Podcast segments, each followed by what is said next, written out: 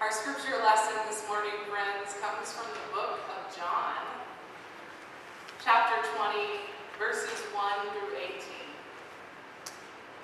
Hear now these words from John. Early in the first day of the week, while it was still dark, Mary Magdalene went to the tomb and saw that the stone was removed from its entrance. So she came running to Simon Peter and the other disciple, the one Jesus loved, and said, They have taken my Lord out of the tomb, and we don't know where they have put him. So Peter and the other disciple started for the tomb. Both were running, but the other disciple outran Peter and reached the tomb first. He bent over and looked at the strips of linen lying there, but did not go in. Then Simon Peter, who was behind him, arrived and went into the tomb. He saw the strips of linen lying there as well as the burial cloth that had been around Jesus' head. The cloth was folded up by itself, separate from the linen. Finally, the other disciple who had reached the tomb first also went inside. He saw and believed, for they still did not understand from the scripture that Jesus would rise from the dead. Then the disciples went back to their homes, but Mary stood outside the tomb crying. As she wept, she bent over to look into the tomb and saw two angels in white, seated where Jesus' body had been, one at the head and the other at the foot. They asked her, Woman, why are you praying? Why are you weeping? And she said, They have taken my Lord away. I don't know where they have put him. At this, she turned around and saw Jesus standing there, but she did not realize that it was Jesus. Woman, he said, Why are you crying? What are you looking for? Thinking he was the gardener, she said, Sir, if you carried him away, tell me where you've put him, and I will go get him. Jesus said to her, Mary. And she turned towards him and cried out, Rabboni, which means teacher. And Jesus said, Do not hold on to me, for I have not yet returned to the Father. Go instead to my brothers and tell them, I am returning to my Father and your Father, to my God and your God. Mary Magdalene went to the disciples with the news, I have seen the Lord. And she told them he had said these things. This, friends, is the word of God for us, the people of God.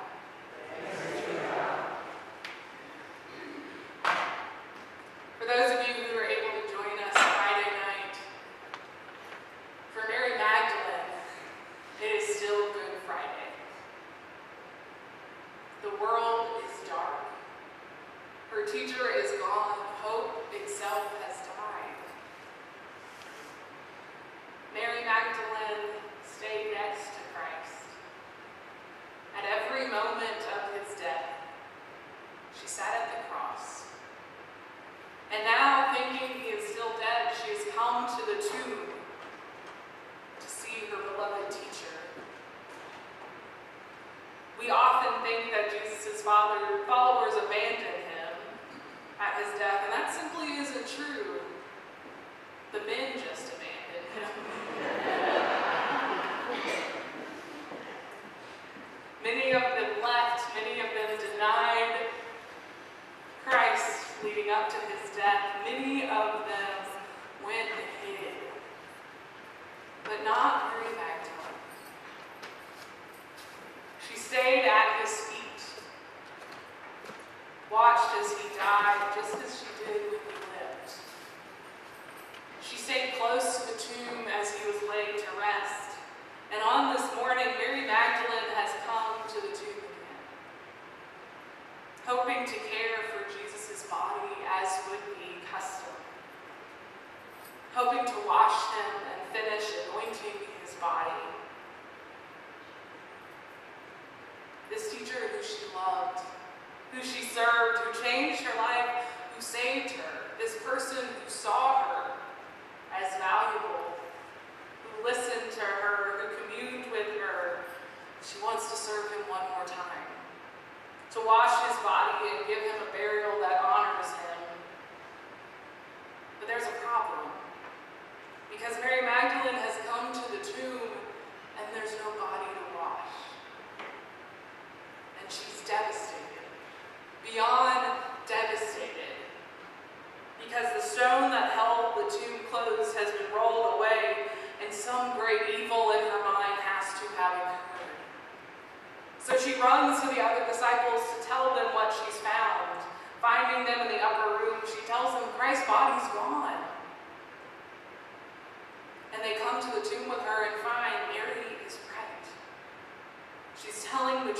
Christ is not there. They find the linen wrappings which held his body discarded. And they too assume a great evil has happened. That those who persecuted Jesus came in the night and took his body so that those who love him can't even lay him to rest, cannot wash him or anoint him or say their goodbyes. They seem to have forgotten the words of Ezekiel, which promise that dry bones will come alive and graves will be opened. They've forgotten that Jesus himself told them over and over again that this is what would happen. They forgot that Jesus promised he would rise. They believe Christ is dead and his body is gone. And so the men leave again. They have nothing more to do here. They go back home, back to the upper room, and Mary stays. And I wonder at this point, every time I read it, why, Mary? Why do you stay in this hopeless place? There's nothing to done here. There's no body to be washed. There's no Jesus to behold. And I think, truthfully, she just doesn't know what to do with herself. Her beloved teacher is dead. She watched his death. She's built her life around serving him. She is devastated. She is hopeless. She is in the midst of darkness. And what else do you do when that happens? Why, Mary, do you stay? When everyone else leaves, why do you stand in an empty tomb? Perhaps she doesn't know who she is or what her purpose is if she's not with Christ. She can't bring herself to turn away from the last place where she saw Jesus. And truthfully, I don't think any of us can fully understand the depth of her pain. The pain of watching someone you love so dearly not only die, but be tortured to death. The pain of your identity, the person you love most, ripped away from you.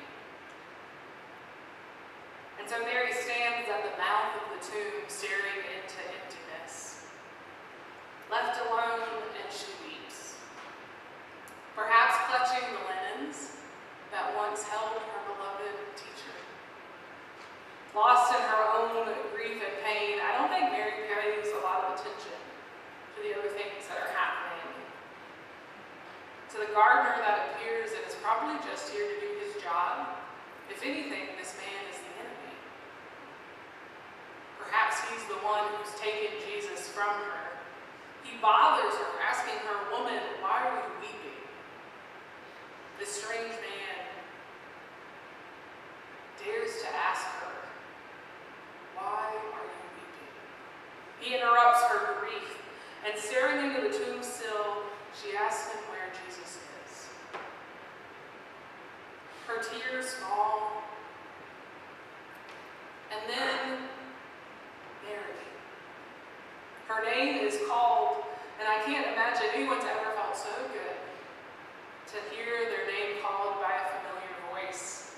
For Mary knows this voice, this gardener, this person who's interrupted her grief is Jesus. It's the voice of the man who's called her name a thousand times. It's the voice of the one who created her. He is alive. He was there all along. And all at once, Mary is ripped away from the emptiness of the tomb to the fullness of life. She turns from darkness to fullness, to light, to Christ. I imagine tears are still flowing, and they're tears of joy and confusion. As deep as her pain was, imagine the joys. Jesus is alive. He's standing in front of her and calling her name. He was there all along, and she ignored him. She couldn't see him for the way hopelessness just blinded her. What I love about Mary is that when it comes to who the world would have expected to discover that the Messiah is risen, she's at the bottom of the list of people we would expect. She's an unmarried woman of little to no importance. She's a follower of Jesus, and for the society she's in, she doesn't matter at all. Even the disciples, the men, were there, and Jesus kept himself hidden from them. He appears alone to Mary. And in some ways, I wonder if they were jealous. What is it about Mary? Why did Jesus wait to appear just to her? Why is it he didn't make his presence known when they were all there like a really good surprise party? Why isn't Jesus waits till Mary's alone in the tomb to let her know that he is there? Maybe it's her faithfulness. Maybe it's her unwavering dedication and her desire to stay close to him. Maybe it's her unwillingness to let go. Maybe it's that she's struggling the most, that she's the most lost in grief. Whatever the reason is, Jesus chooses her. He chooses an unassuming woman to proclaim the good news of his resurrection. He chooses to appear to her and call her by name. This is the good news we celebrate this morning, friends. That the tomb is empty. That the stone has been rolled away. That Christ is indeed alive. That the grave has no hold. That bones have life. That we breathe and we dance and we have the ability to proclaim God's love. And more than that, we celebrate that Christ meets Mary in the tomb. That he meets her in the midst of absolute despair and hopelessness and delivers her. He meets her in the middle of what probably feels like rock bottom and calls her by name. And all at once, her entire world is turned around. And just as Christ does this for Mary, friends, he does it for all of us. He meets us at the tomb on Good Friday days. He meets us in the depth of our despair and our broken moments. He meets our hopeless world, full of messed up things. He meets us as we stare into a void of death and brings life. He calls us by name and turns us around, and suddenly those things have no hold. The despair has no weight. The hopelessness doesn't have the same feeling. For Christ is risen, he is alive. The linen wrappings in the grave could not hold him. They cannot hold us. My prayer for you this morning, friends, as you hear this good news, is that you truly hear it. That you hear that Christ is here. My hope is that you would be like Mary. That is, that you would relentlessly seek Christ. That you would never give up on him. That you would search and search and search knowing he's already there. That you would refuse to leave him when everyone else is gone. That when, like Mary, when you hear Christ call your name, you turn around and see him. For he is calling you, all of us. And friends, my hope is that, like the disciples in this story, you don't just leave. And better than that, you don't stop someone from proclaiming the good news. The disciples in this story believe Mary, and then they leave her alone. And then she goes to them again, Christ is risen, and they actually kind of doubt her. Because they haven't seen yet. Friends, the world is full of people that the world finds unassuming and doesn't want to listen to. It's full of people like Mary, people who are minorities, who hold no importance to society, people who are marginalized and oppressed, and people who are standing in empty tombs proclaiming the goodness of God. While the rest of us carry on with our lives and half listen to what they're saying. As you live into the joy of Easter morning, friends, I invite you to live into the joy of hearing all mouths proclaim that Christ is indeed risen, to hearing those who you might not want to hear proclaim that they have seen God in the darkness.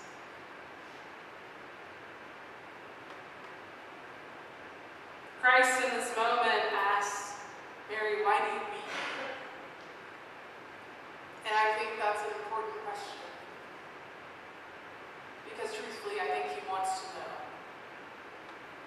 Why do you weep, Mary? Show me your heart. Tell me what it is that lies in the depth of your soul. Share your pain with me. Before he gives her the good news that he is there, he asks her, What's, what's going on? Tell me about it. And this, friends, means that he asks us the same thing. Why is it that you are weeping? What is it that lies in the depth of your heart? What breaks your heart?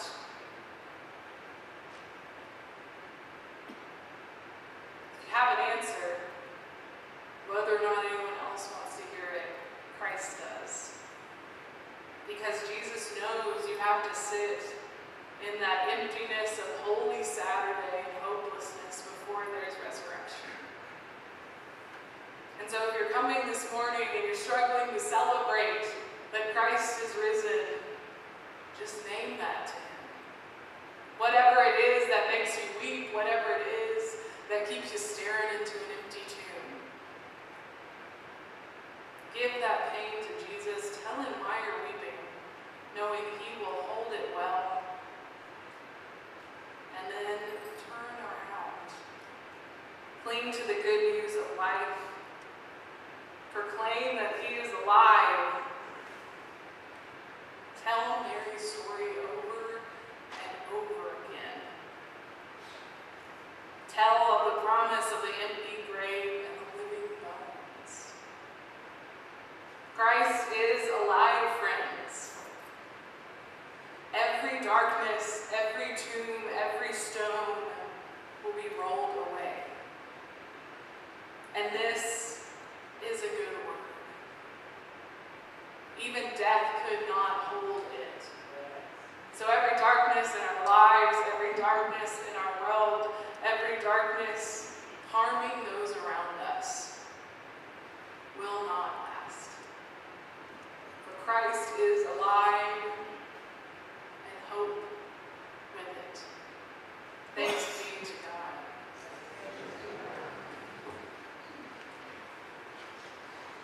This time I'd like to invite you to join me in our communion liturgy, which is found on page 12 in your hymnal. This morning, the communion liturgy that I'll be using sounds a little different, but your responses are the same. And so I invite you to hear the words that I say as I say them and to focus not on the things that aren't written in your hymnal, but on the words that, that are written for this special Easter morning. Christ our Lord invites to his table all who love him, who earnestly repent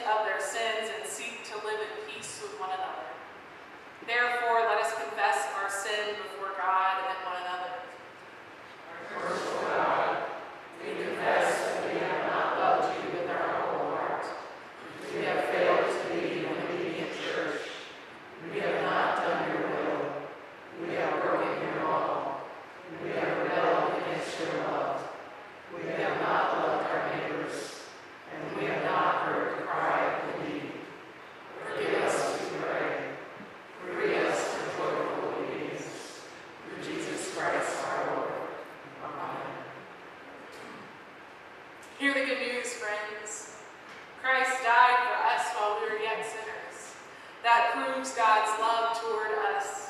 In the name